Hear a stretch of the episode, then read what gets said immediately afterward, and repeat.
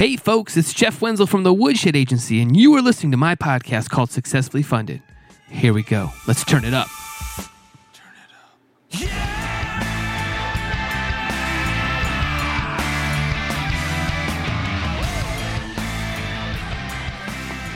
All right, crowdfunders, how's everybody doing out there in crowdfunding land? It's a new week. There's a lot of more lot more campaigns out there. Everybody's trying to raise that capital, get those dreams going. It's a new year. A lot of good energy out there. Yeah, I'm feeling it today. I'm feeling today. So, coming up on today's episode, um, we're back diving into equity crowdfunding. That's where we're playing today. Um, we're going to be talking to Alexander uh, Skolnick. Skolnick? Skolnick? Skolnick. Skolnick. Sorry about that. Sorry. Remember, if you guys listen to other episodes, pronouncing names is not one of my specialties. It's not. I'm not not trying to be mean. I just struggle with it. You know, I'm just not that good at it. But I'm getting better. Getting better. This podcast is making me better. But so Alexander is from the company Liquid Piston. And I'm going to tell you this straight out. I mean, we're like a minute into this episode.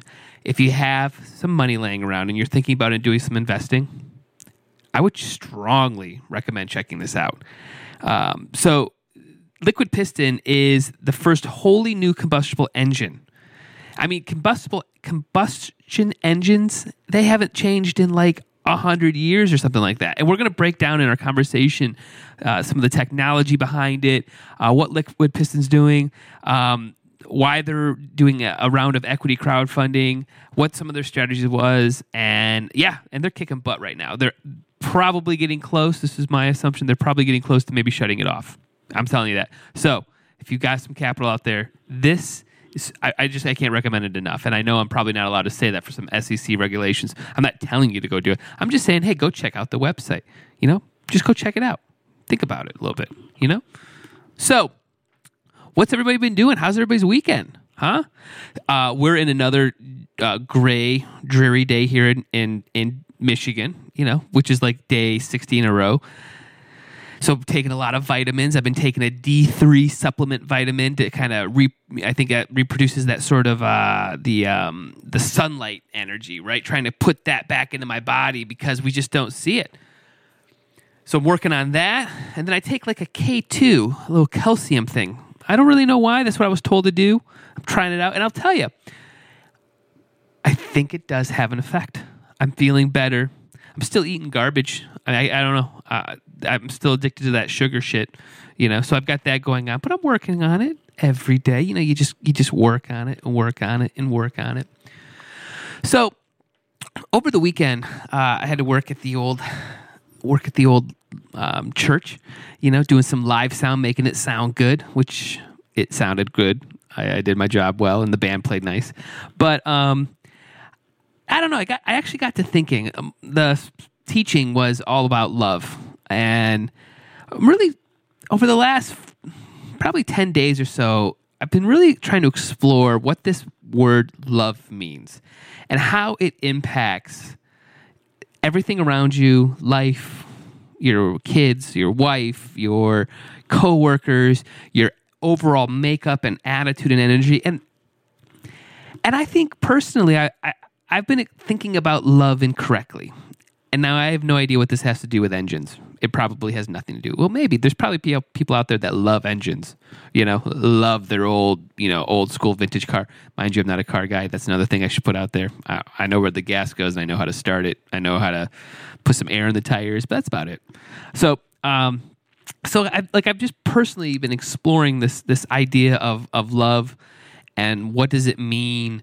How do I inf- how do I really imp- take this very broad word that means a gazillion things to everybody and apply it to my life? Apply it to my energy, my attitude, my uh, my decisions. You know, I find that I, I tend to instantly, if somebody, you know, does something I don't want them to do or, you know, makes me mad, that I instantly go to, well, I'm going to put you on a list over here and I'm going to remember those those 10 things for probably minimum the next couple weeks and I'm going to probably make a lot of things miserable. I have that tendency. I don't think it's as bad as it used to be. Um, I think kids have changed some of that, but I am finding that uh, I have to continue to work on that. so when I was thinking about love over the weekend and, and obviously hearing the teachings for five times in a row and i'm not again not a not a big religious guy. I just uh, you know, i work there and, and you know i get it. I you know i, I understand it. Um, you know but to have some, you know some i'll give you a little more personal insight. It's my wife and i we're struggling right now. There's no doubt about it. We're struggling in in this in in in a young marriage with young kids and I think her and I are both growing right now. I think we're really trying to find where we fit into this universe, and we're asking a gazillion questions internally. And it's challenging to to make decisions that you think are best for yourself if they're not, you know, the best for your partner. So because of that, and because of that tension, I, I really am trying to explore this. And I think something that I'm, I'm going to really try to to apply is is this idea of of um, acceptance and forgiveness, right? And I also, you know, I was reading that book by Dr. Brene Brown about wholeheartedness and really trying to just approach each day, each conversation with this sort of, I know you're doing the best that you can, right? I, I think everybody's trying. I'm not going to judge and I'm not going to sit here and, and hold you to some standard that is made up it could be anything at this point. I'm just going to really try to be in that moment more and and and and not hold this sort of judgmental tone to everything. And I think I do that. And I want to try to also apply that to the kids. So it's not just the wife. You know, you know that's just one part of it. But you know, when I when I really look at, at the kids, I want to make sure that I'm approaching my conversations with them in a very non, you know, I wouldn't say dominating, but but not you know, I'm not approaching them with some sort of like, this is how it must be. I'm just trying, I want to approach it more in a sense of like, I'm here for you. I accept however you think about something. You have your own brain, you have your own mindset, you have your own feelings about something. What makes you upset might not make me upset, but I have to accept that that will make you upset, you know, or whatever it is. So really thinking about that sort of stuff before I'm acting. Now, granted, I'm only in I'm only in a few days of this, so this feels like a major work in progress and a, and a, and a rewiring. Um, goes back to the old audio days. It feels like I'm pulling the patch bay apart and I'm going to start repatching some stuff. And that's kind of what I feel like right now. And I feel like that with, with, you know, it's how I want to start approaching my work with my clients, potential clients, my conversations, this podcast, the blogs. I really want to come from a place that's not negative driven. And something I'm seeing personally inside of Woodshed Agency is it's very easy and quick to go to negative, right? You know, so let's just say we have a client that we just don't 100% believe in what that product is. That doesn't mean it's bad, and that doesn't mean that other people out there won't. So it's it's I think I can see how I can apply this sort of um, love to, you know, always seeing the best in something, you know, and that's a challenging challenging thing. Especially in a time where alternative facts are now something we discuss. And people have motives and have, you know, tendencies and they have the upbringing they had and they you know their dad left so this happened and then their mom was like this so that happened. I this is this is going to be a challenging thing but man it's it's right on the front of my brain. It's been there for the last you know 80 some hours. It's been on that forefront of my brain and and, and i wanted to talk about it. I wanted to bring it up and just tell you kind of you know why I think this is such a good place to try to put yourself in and see what happens. How does this relate to crowdfunding, equity, or reward base? I find that with the, the, the project creators that have this sort of energy or vibe where they're open for conversation, they're open for networking, they're open for basically they've put themselves out there. They're engaging in conversations uh, on Reddit or Quora or wherever. You know, if somebody writes something nasty, they're, they're just commenting back. That's something that I do. I've got a guy right now, for some reason on Reddit, absolutely dis- just you know, trying to bring me down because he thinks my website's not good enough. The Woodshed Agency website's not good enough. And I just went back to him. I said, hey, if you have a tool that does what you're saying, I'll look at it. If because he believes. So I'll give you. I'll, I'll sum it up real quick. He thinks that people are just leaving my website because I have a, a few pop ups that happen. You know, And I keep telling him, I'm like, here's my stats. Here's my stats. Here's my actual facts on my stats, right? You know, so, but I'm out there having that conversation. And and then I, I'm I'm I'm respectful to the point where I'm like, listen, I get it. You have your opinion. You don't like the website. I'm sorry. But just this morning, I got an email from a, a lead, a guy who wants to talk, who says he loves the website. That's a factual thing. So this whole weekend, this alternative fact thing, that's also impacted me a lot too, where I'm like, what planet are we on? And I know I'm not alone in this one. But this is that sort of I you know, I don't expect everybody to see eye to eye, but at some time, if I send you a screenshot of an email where a guy says, I love your website, it's awesome, and then you're telling me how awful, awful it is, I'm sorry I'm not listening to you. I'm listening to the people. I'm going on the love side of this equation. I'm going on the equation. It's not me putting myself in a bubble. I'm all about criticism. And if you have an opinion, or if you have a tool I should use, or if you have data, I'm all about data. You give me data, and I will stop where I am and look at it. But if you don't and you just are giving me your opinion, that's when I'm like, you need to go a step further. So that's what's going on around here. That's my week this week. I, am working every day this week to to make sure that I am uh, I'm loving everything. I'm feeling good and I'm respecting everybody. And uh, yeah, and then I'm going to go to the dentist today. I'm to get the teeth cleaned. I'm to be told that I need to work on my bottom teeth because I'm told that all the time. I'm always working on them. So that's what's going on. That's what I'm feeling like here. So let's go ahead and kick into my conversation with Alexander from from Liquid Piston. Um, I, I, I love this. It's got a great father son story. Um, right now, their campaign they're up to seven hundred and fifty three thousand dollars with seven hundred and eight investors, and I think that's an important part of this conversation. If you're thinking about doing equity crowdfunding, listen to what um, Alec is saying here, where he's saying, man, they're they're appreciative of this Wild West vibe of the equity crowdfunding. They're they're they're open to exploring these sort of new, you know, this new world. And um, so I'm I'm in. I think this is an awesome awesome campaign. Um, it's just again proving what I keep saying around here that if you're looking at to get to raise money, equity crowdfunding can really, really, really be a great thing. So, all right, let's kick to my conversation.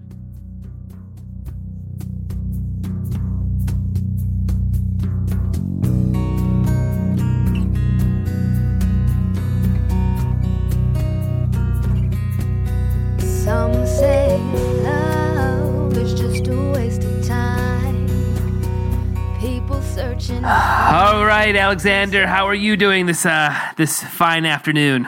Doing very well. Thanks for having me on the show. Yeah, no problem. So you are from Liquid Piston, correct? That's right. I'm one of the co-founders here and the CEO. Awesome. So why don't you tell my listeners a little bit about what Liquid Piston is and does? Sure. Uh, so we're a startup company uh, located in Bloomfield, Connecticut, just outside Hartford, and uh, we're basically trying to change uh, the, very fundamentals of how we uh, how we do internal combustion engines. Interesting, interesting. Yep. So, so just so my listeners know, I found you over on WeFunder, and that's how I reached out because you've got a very successful campaign going on going on over there. You're just under seven hundred fifty thousand. Uh, so, so how did you end up getting over to WeFunder uh, in this stage in the uh, uh in the business?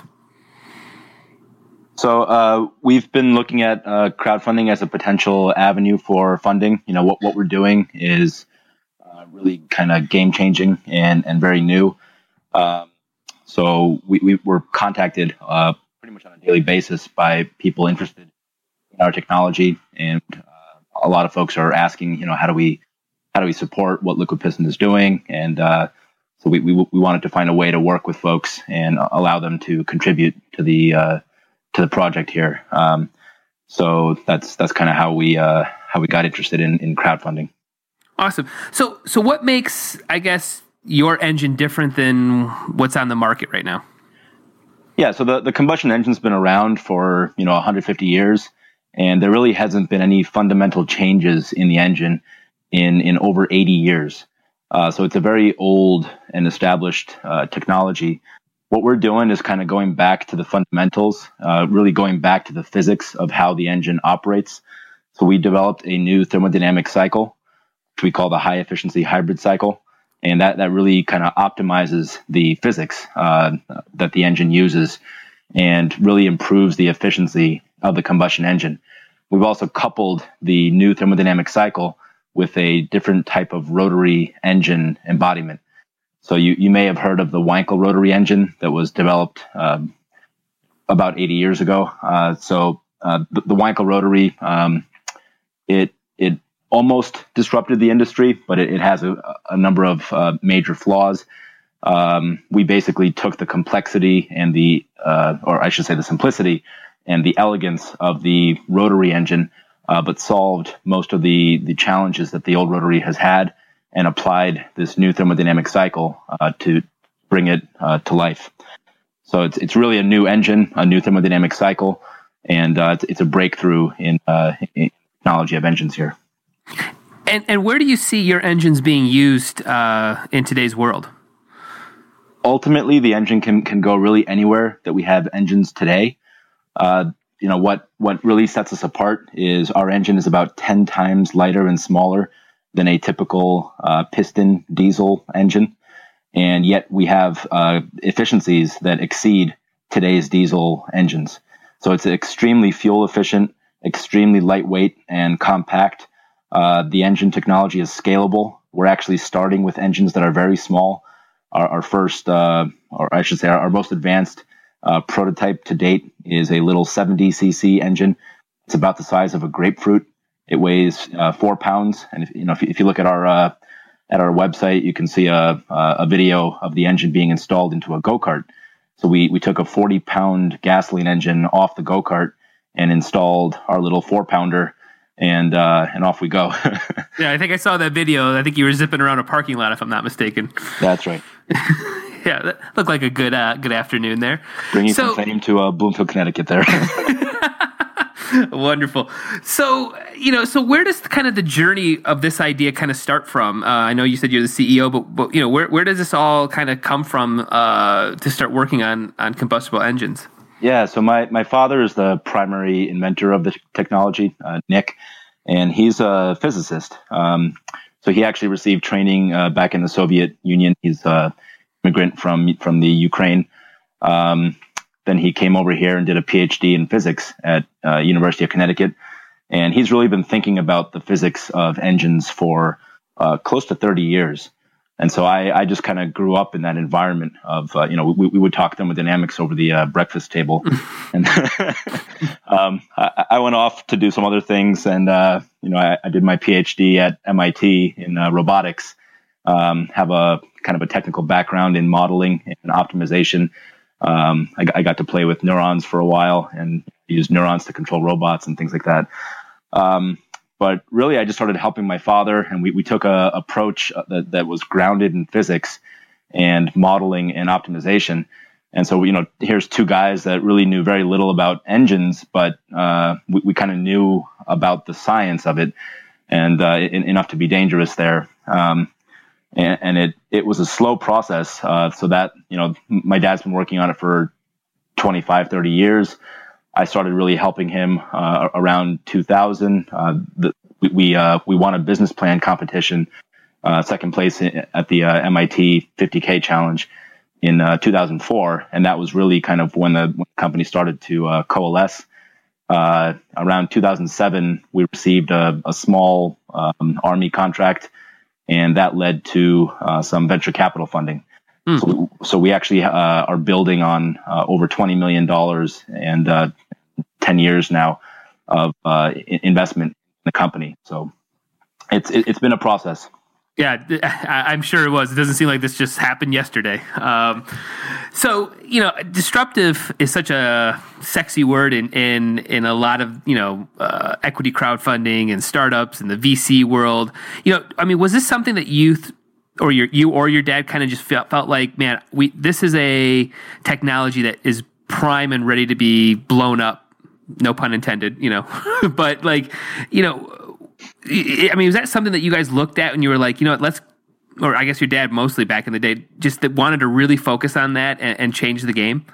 Yeah. So, so here's the thing. It's a 150 year old technology, and today's combustion engines, like in your car, it only converts about 20% of the energy in the fuel into useful mechanical work. So literally 80% of the heat in the fuel is wasted out your tailpipe or out your radiator. Uh, physics tells us that we can just do a lot better than that. So uh, it, it, seemed like an like like something that we should do better in, and uh, you know it, it's a big challenge. And, and my father and I we, we both like to work on kind of bigger problems like that. So I think that's it was just interesting for us. And, and, where do you see yourself fitting in in the sort of like the the climate change type of debates, and you know the you know. Uh, you know, being using better fuel, just like where do you guys see yourself fitting into that sort of conversation? Yeah, so uh, in the longer term, I'd love to see our engine uh, utilized in vehicles. Right, that that's pretty mm-hmm. much the, the larger uh, consumer of oil on the planet, and there's a lot of room for uh, for for optimizing that.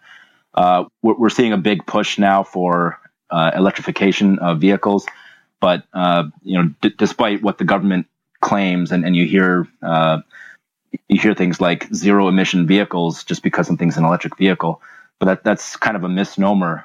The, the electricity that we generate to charge your electric batteries, that electricity has a CO2 footprint typically. You know, unless you're mm-hmm. hooked up directly to a solar panel, you're using coal or natural gas, uh, and it's done in a in a power plant, and then you're distributing that over over the electric grid, and and every step of the way, including charging your battery, uh, each step has losses with it. So mm-hmm. we've we've done a study and shown that actually, if we have a very efficient engine, and right now we're targeting uh, over 45% brake thermal efficiency, if we have an efficient engine right on the vehicle and charging a battery pack on the vehicle uh, we can reduce the CO2 footprint even uh, in comparison to an electric vehicle. So we kind of see a world where we, we, we can hybridize, take advantage of uh, electric and also um, very efficient combustion engines, which would overall have a big impact on, on CO2 and, and climate change. Sure. And you know, vehicles is just one example, but we, we can also go into uh, distributed power generation. So we can we can power uh, homes with things like natural gas, and in in a very uh, efficient way, uh, also compared to the electric uh, power grid. So uh, d- definitely can be disruptive there. Interesting. So you know, back to the kind of the car part of the of, of your uh, answer there. You know, I'm in Detroit, so I'm in home of the big three here, and cars are everything we do here. H- how do you see yourself either competing with them or working with them you know, uh, or, or, or you know, or are they actually like against what you're doing? I mean, what, what's that sort of temperature like um, with the car companies? Yeah, so the so the automotive industry is kind of interesting. It's it's extremely uh, conservative, and e- even a good proven technology takes almost 20 years on average to be adopted uh, into the automotive industry. And, and th- there are case studies uh, across uh, the, the automotive industry that that reflect that. Um, so we're we're really not chasing the the car industry as a first uh, market. It's just going to be too difficult to mm-hmm. penetrate mm-hmm. as a as a startup. You know, if, if we had unlimited resources, that's absolutely what I would do because it's the biggest impact. Uh, sure. But uh, what what we're doing is taking kind of a, a milestone or, or a stepping stone uh, approach, I should say. Uh, we're starting with uh, military applications. Mm. So the, the U.S. military has uh, tremendous needs. It's actually the single largest consumer of oil on the planet. Uh, the, the, U.S. military by itself, uh, it, it, can take up to 100 gallons of fuel to deliver a single gallon to the front line. Wow. And uh, you know they they just they need power everywhere they go. Right, everything in the military uh, requires uh, power. Um, so what we're finding is is a big need for smaller, lighter more efficient, uh, heavy fueled engines because the, the entire military operates on JP8 fuel, which is a heavy fuel, basically jet fuel. Uh, so, so they cannot run gasoline uh, engines in, in the field. Um, and, and, today's diesel engines are just very big. So it, it's a big deal for them to uh, to have an engine that's 10 times lighter and smaller and more efficient than what they use today. Wow. So where, where do you see, well, I guess, uh, you know, based on what you were just saying there, uh, you know, and you got that army contract you were saying. I mean, how do you you know work with them in terms of a new idea? Obviously, without getting into major details, but how, how do you kind of work that sort of relationship uh, so that's best for you and um, for that contract? Yeah, so we, have been very fortunate in, in having the support uh, of the military. Um, last month, we, we, announced that we we got a two and a half million dollar contract from DARPA, which is the Defense Advanced Research Project Agency, and that's building on a program that we started last year with them. That was a one million dollar seedling program. Um, so uh, DARPA is is very well known and respected. It's basically the research arm of the military. Uh, it's extremely hard to get your foot in the door with DARPA, but once you're in with them, they're very supportive. Mm-hmm. Uh, DARPA is well known for developing, for example, the the internet and uh, GPS technology as we know it today. So a, a, lot of technologies that they develop, you know, they're all meant to give the the warfighter an advantage or to eliminate a surprise. Uh, but a lot of their technologies spill over into the commercial uh, sector. So so they're they're very gotcha. used to working with companies like that. Um, so yeah, we're, we're working with them, and uh, the the engine that we're developing for DARPA, you know, it, it can have an immediate impact in things like uh, powering drones and uh, generators for the military, uh, but also the same engine can can be used uh, to to power things like cars. So, what kind of testing standards do you have to go through in, in scenarios like this? Uh, you know, for something like an engine. It really depends on the on the market. we, we you know we do have a pretty sophisticated, uh, state of the art test facility in, in our shop in Bloomfield, Connecticut. Uh, so, so we can do pretty much all the same types of testing that, that you would see in a automotive type of facility. Uh, when you go out into things like drones or aircraft, you know, there's additional uh, atmospheric types of, of, of, testing that you need to do. You need to take the engine to uh, simulated altitude or sim- or uh, temperatures, uh, et cetera.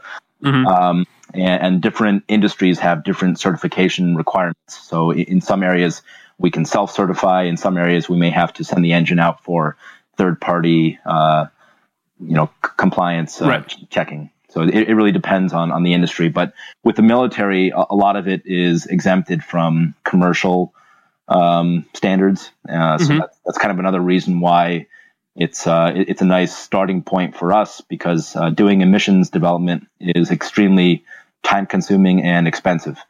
Right. Right. It, right. It, it, it, can take uh, a uh, hundred million dollars or more to certify a automotive engine, and that's Oof. that's not uncommon. So. Wow. yeah. It's a lot of cash. well, that, that's another reason why we're avoiding the automotive space as a as a first uh, space for us. I see it. Wow. Wow. That's crazy. You know, so today's inauguration day. You're probably the best person to ask on this. Like, what is the temperature around the change of power for what you're working on in these government contracts and stuff? Like, how, how you know, is it a good time for what you're doing? Is it a bad time? What, what's the landscape like? I mean, without going into uh, too much into politics here. Yeah, not a politician. Yeah, yeah. I don't care about that. But just you know, overall, like, how do you feel? Like, how, how would and how would people in your position feel? Like, like what's the energy right now? Well, because we're working with the military, I guess the the mood in the military right now is is they're they're feeling pretty good about things. They're they're at least feeling like like programs are not going to get cut. Right. Military. So, um, you know, hopefully also being kind of between uh, between wars or, or winding wars down, we, we can actually focus uh, more resources uh, in the country on development of technology. Um, so for us, it's a pretty good time, and, we're seeing a lot of interest from from the military. That's great. What what's the entrepreneur um, ecosystem like? Where uh, in Connecticut, you know, is the, is it you know really versed? Is do you have a lot of resources at your disposal, or do you find yourself having to kind of keep exploring? I mean, honestly, Connecticut is a is a bit challenging for us. Um, it, it's it's a well-meaning state, but uh, you know, it, it's not known for a community of entrepreneurship.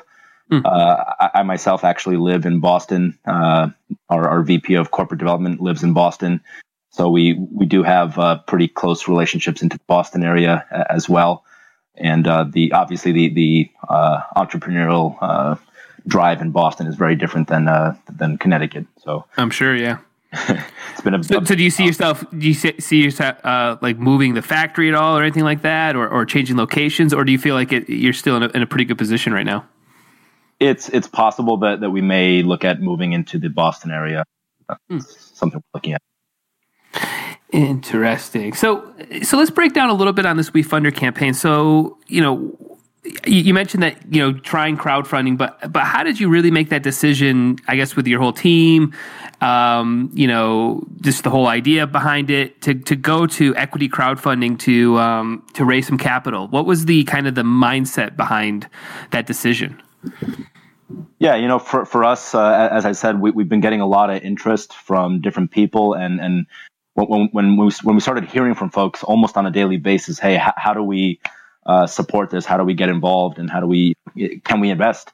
Uh, when when we heard about the opportunities in crowdfunding, you know, we've sort of just been looking at it, and and eventually we we made a decision to uh, to move forward on it. Um, we we had pretty low expectations going into it, um, but I, I think it's turning out quite well for us. What what was what are you um what's the money for that you're raising right now? So a, a lot of it is to complement the the military programs. Um, so you know we, we, signed the DARPA contract and uh, we signed another contract that's not yet publicly disclosed, but uh, should be soon. Uh, so we, we have two military programs that are uh, that are kicking off. Um, the military does not pay for everything. They, they don't pay for patents, for example. Uh, they don't pay for marketing. Uh, so that, there's a, a number of expenses that we need as a company uh, that, that would that would complement the military funding. Uh, so we are actually going to be looking at doing a venture capital raise uh, later this year. Uh, we're, we're going to be trying to raise around seven million dollars, which hopefully will be the last money into the company. We we think we'll mm. we'll reach cash flow positive from. What what do you feel like, um, or do you feel like equity crowdfunding is going to change the way VC looks at you uh, in the future? Uh, you know that that was one of our um, concerns, and and really we don't know. We, there are very few data points because it's so new. Right. Uh, we're we're not sure. You know, we we have some investors that expressed uh, concern about it. Uh, you know, how, how are we going to deal with having hundreds of people on our, on our cap table? right, uh, right. And then we have some investors that are really excited about it. Um, so uh, on, on WeFunder, we, we saw a, um, a couple of companies there that, that had venture capital support, and uh, that's that's we, we, were holding back a little bit before uh, we wanted to kind of see how that how that would go. Um, but you know, it, it's really kind of experimental. Um, sure. There are features in, in the in in the contracts that um, I, I, think make it more friendly for for VCs to participate uh, as well. And uh, you know, as you know from from our campaign, we're doing a convertible note.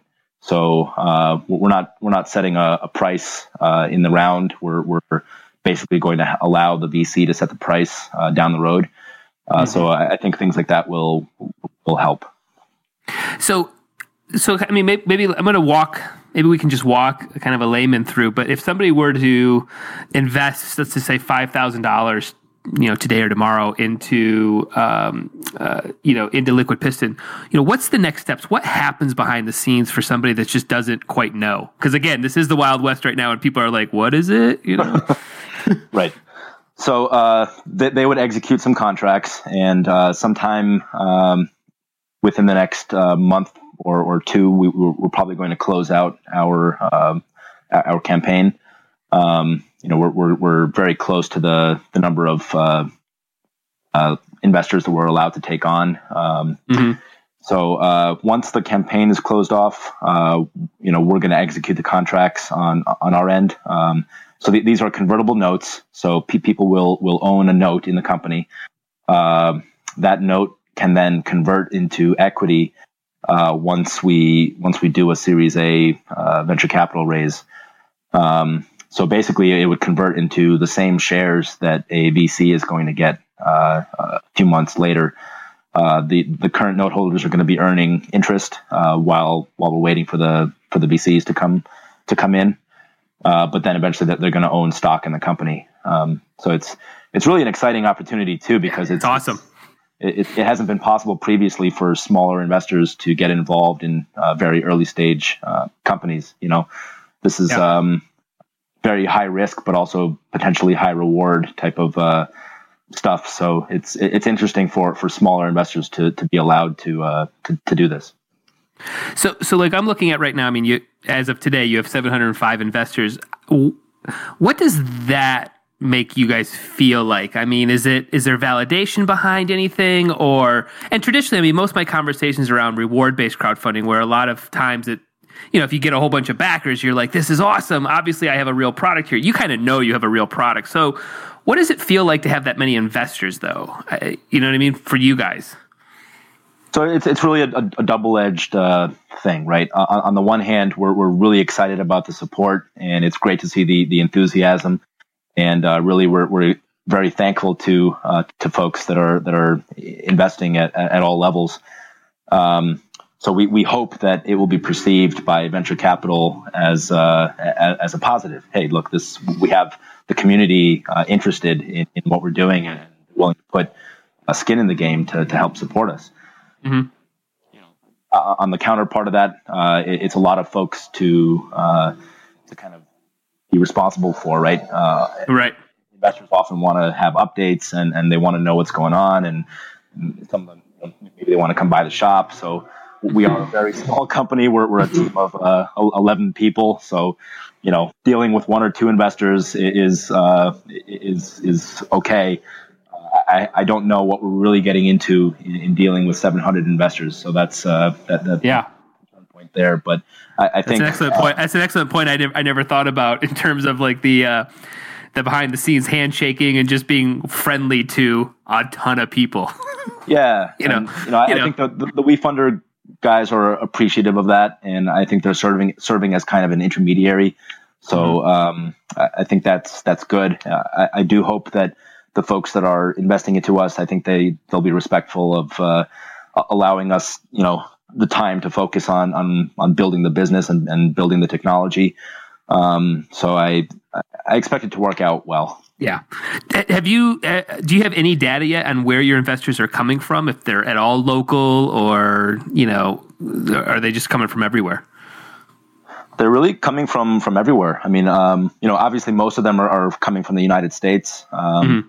but they're not really in any specific areas. It's it's not like uh, people from Bloomfield, Connecticut are ninety nine percent of our supporters. right. Right.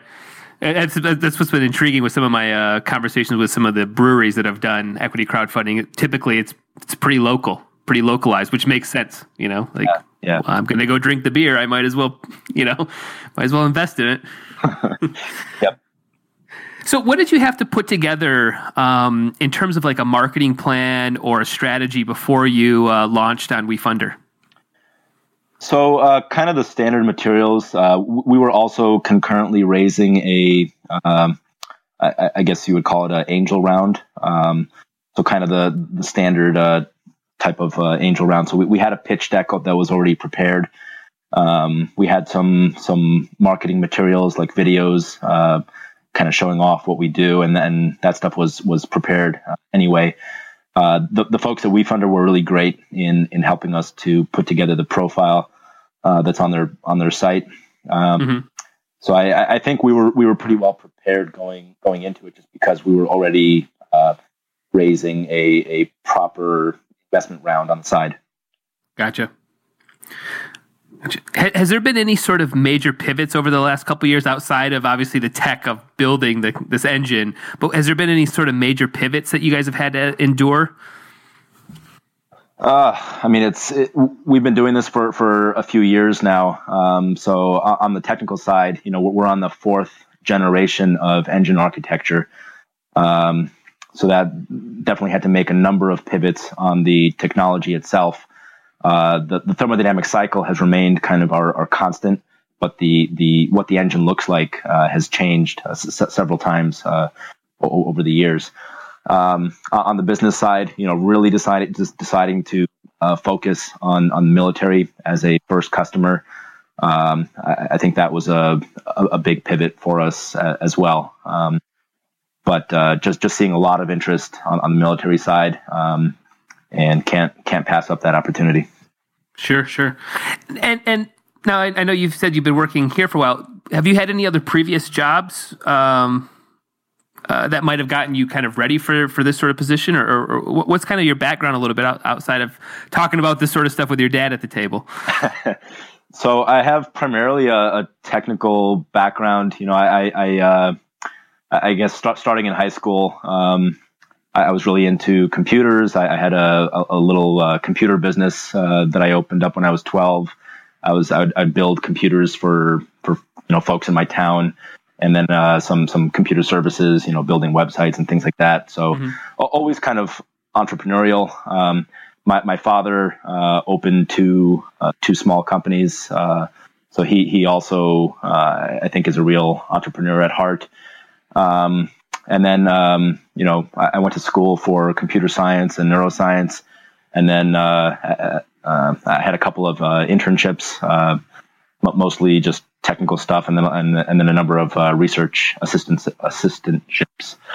Um, so that's that's my background. But uh, after after MIT, uh, I, I, did a, a halftime postdoc and halftime with the company. Then I I just decided to take the uh, full time plunge into the company. Nice. So what's it like working with uh, family? How, how's that? Uh, how's that environment? You know, it's it's really been great. Uh, it, it's a special opportunity to be able to work so closely with with my father. I think it it brings us closer. Um, you know, sometimes we don't always see eye to eye, which, you know, you, you can't see eye to eye on everything always. Uh, but we've always been able to uh, talk things through no, no matter what. And we sort of, uh, we just don't, we, we, we, don't stop the conversation until we both uh, are on the same page. And, and, and that's right. how we, how we, how we move forward. That's awesome. What was it like the first time, or, or who brought up the first time that uh, maybe you guys should look at equity crowdfunding? Like, like what was that initial conversation like? Uh, I, am always intrigued by, hey, we should try this crowdfunding thing. you know, uh, I'm not sure exactly. I mean, my, my, father always is kind of intrigued by these, uh, you know, doing something new. Um, so he, he, at some point, he wanted to to think about doing a documentary and, and letting people film our, our development. And I don't know, we just we, we just didn't want to do that. right. Um, uh, at, at, some point, we, we were talking about doing a uh, kind of a, a crowdsourcing activity where we would open it up on the internet and, and allow people to contribute ideas for for using the engine, you know, make, mm. making a new application that doesn't even exist before, something that's not feasible with today's engine technology, but that's enabled by our engine technology. Uh, and I think that that idea kind of eventually evolved into this uh, crowdfunding campaign. That, that that's intriguing. Um, you should look at a company called Maslow. They crowdsourced and then crowdfunded their like um, CNC machine. So obviously different, but very intriguing how they think of um, a product and how it can disrupt an industry and how they're using crowdsourcing and crowdfunding to, to, to make it happen. I, I strongly, I think you would dig that um, just because it sounds like you guys are thinking a little bit like this, you know. Um, so, as a small company, how did you guys, you know, go after all the press you're getting? Has there been a, a, a press outreach sort of strategy? Do you have a PR firm that you're working with, or has it just been word of mouth type of uh, type of uh, um, press? Um, we, I don't, I don't know if you would call it an explicit strategy, but when we have something interesting to share, uh, we will typically uh, engage a PR firm and uh, and, and, reach out. So um, you know we've worked pretty closely with uh, with Big Fish in, in Boston. Um, mm-hmm. they're, they're, a boutique uh, uh PR firm, um, and, and, I think what the story that we have is is interesting. So. Yeah. Uh, I think you know folks kind of latch onto it. We we, we released this video uh, this summer, and I, I, think we've had over a million views on the video. So that that sort of went viral. Um, so it's it's been phenomenal to see. Um, I, I, do think that the rotary engine in the past has had kind of a cult uh, following.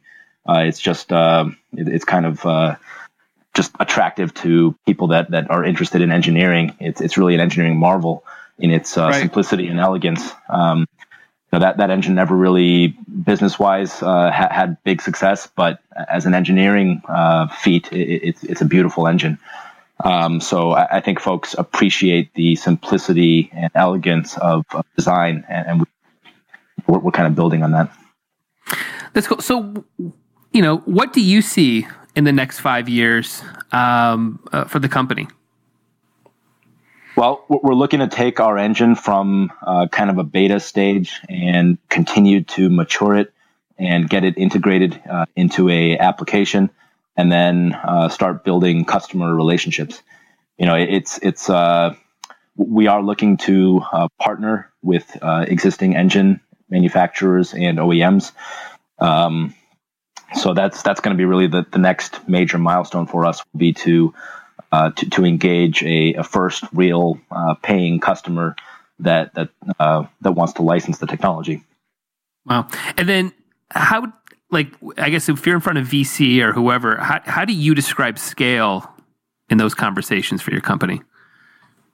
Well, uh, our engine is extremely scalable, down from a horsepower up to over a thousand horsepower. Um, you know, we, we just uh, won the Sikorsky uh, uh, Entrepreneurship Challenge, where that, that's a helicopter company that's interested in, in, in the engine. Hmm. Um, so uh, really, it's extremely scalable, and we have a, a business model where uh, I, I, guess many of your listeners may not know this, but the way that engines are developed today, there's only a handful of companies that develop most of the engines that that, that people uh, experience. So uh, you know FEV and IAV and Ricardo and AVL, th- those four companies pretty much dominate engine development for at least for the automotive space. So when when GM comes out with a new engine, they, they may have some ideas on it, but they'll contract one of those four companies to develop the engine application.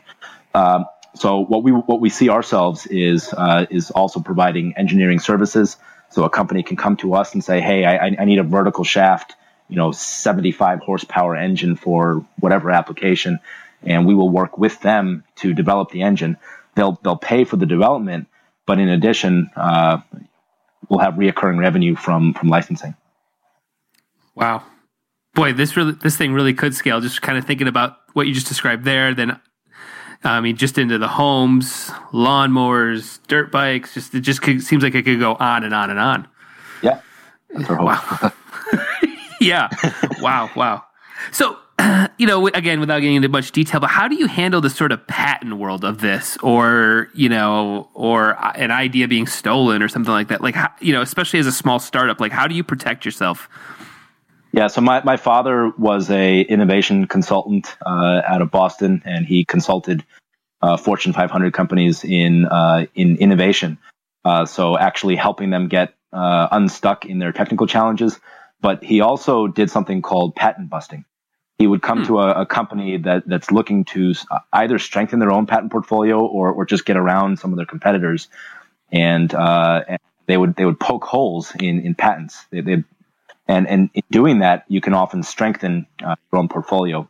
So uh, we, we, you know we're very proud of our patent portfolio. Uh, we have uh, uh, something like 27 patents, and uh, more than half of those have have been issued. The rest are pending. Mm-hmm. It's a very, it's a very broad and hierarchical portfolio. At the top of the portfolio is the thermodynamic cycle itself. So the the cycle is covered a layer below that would be the engine architecture. So imagine patenting piston engine. That's that's our second layer of patent. right, right. Uh, be- below that, you, we'd have kind of enabling features. You know, how do you seal it? How do you cool it? How do you lubricate it? Uh, how do you control it? Th- things that make the engine work. Uh, so that that's more typical where where patents are, today. Uh, but we have we have patents on on all those uh, scales. And uh, we're working with a, a phenomenal uh, IP firm, uh, Sunstein, out of Boston. They, they patented the Segway, uh, just oh, as an example. Wow. Um, and you know, we, we, invest heavily into it. We, have uh, spent over a million dollars on our patents, just on the patents uh, to to date. Yeah, I, have um, actually, man, I was at a, a speaking event or something like that where they just went into the um, the headaches of patents right now in terms of technology and how critical it is for companies like yourself and all you know all these tech companies and just the um, the amount of kind of well, just in general, the challenges of, of the patent world and and how their system is a little bit still archaic and out of date uh, in terms of how they handle paperwork and how long it can take. And man, yeah, the patent world is just intriguing to me. Yeah, and it's it's rough enough in uh, in one country, but then when you have to deal with every single country on the planet, and and each right. one has their own requirements, it, it just kind of grows exponentially. I mean, we're faced with uh, with kind of pruning our portfolio, trying to keep the the, the core uh, portfolio very well protected, and trimming off what's uh, what, what's not in our core, uh, simply because right. we can't we can't afford to deal with with all that. Wow, crazy! It's crazy. What's the number one question um, that's kind of maybe come up with this? Uh, you know, with your campaign that's active. What's what's the number one thing people have been asking about? Uh, a lot of folks have asked us how we're different than the old uh, rotary engine. Um, and, and to that, I, I say that we kind of took the old rotary engine and flipped it inside out. So, you know, th- they have a triangular rotor and a peanut shaped housing. We have a peanut shaped rotor in a triangular housing. So, literally took the engine and flipped it inside out. And in, in doing that, we, we solved the problems of sealing and uh, lubrication, uh, durability, emissions, combustion. We, we sort of solve all, all, of the old challenges of the rotary that, that prohibited that engine from, from being a bigger success while also building on our new thermodynamic cycle. So, um, that's that, that, that's a big one. Wow, wow, that's cool stuff. So now, I think you mentioned earlier. How, long do you plan on running the campaign? A month, two months? What, how long do you say? Um, the campaign it's it's uh, supposed to go through April technically, but uh, I think we're we're hitting the limit on the number yeah. of investors. So uh, we're we're trying to figure out now with uh, with the folks at WeFunder the the best way to to wrap it up. Gotcha. Eh, so as soon as that money comes in, what's you know walk me through what's the first week look like? What what starts happening? Um, well, it's it's really complementing what what we're uh, already doing. Um, so uh, you know, it, it's it's allowing us to pay for the patents. It's allowing us to pay for marketing. Uh, we are already starting a, a venture capital raise, uh, so we're we're, we're going to start uh, contacting uh, venture capital investors and, and, hopefully building on this uh, WeFunder campaign as a as a successful story for for the VCs, showing the, cool. the interest from the community. So um, I, I, think it'll it'll it'll help us out there. That's cool. Do you envision doing equity crowdfunding again? Has the experience been good? You know, it, well, so far it's it's been it's been good. Um, I, would like to see kind of how things go. Uh, once once everybody comes onto our books. um, right. We, we have certain you know reporting requirements and and uh, th- there's a lot of um, stuff logistically that's that's involved here, and I, would like to see kind of just how things work with with having so many people, uh, you know, a, as partners in the company. Right. Um, so you know, hopefully it's it's good, and and, and if so, we we might be open to doing it again. Wow. Well, Alec, this has been a unbelievable conversation. I think you, uh, I think the sky's the limit in liquid piston. I think you've got an unbelievably bright future here, uh, and I'm really glad I got to talk with you. And uh, we worked through our tech issues, and, uh, and, and we got to here. We got to the end. All right. Well, th- again, thanks a lot for for having us. Really appreciate it. No problem. Thank you so much for taking the time to talk. Okay. Bye.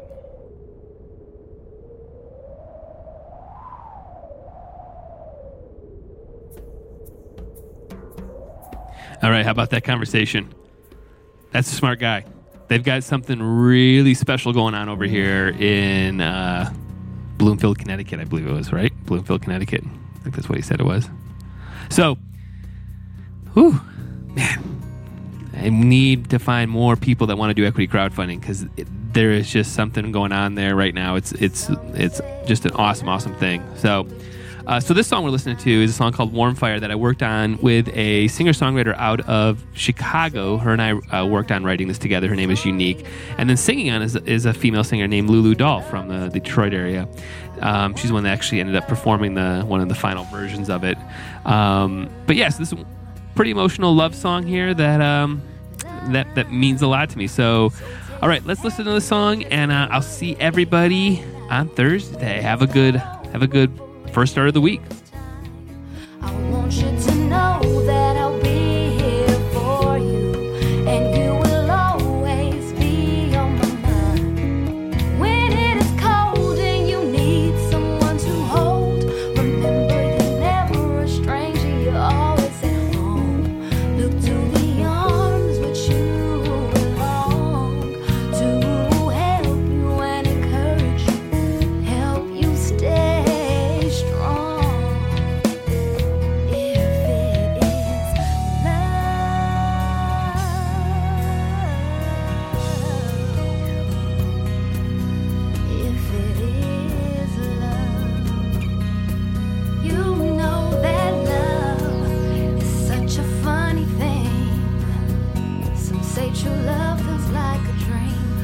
say it's like a fairy tale.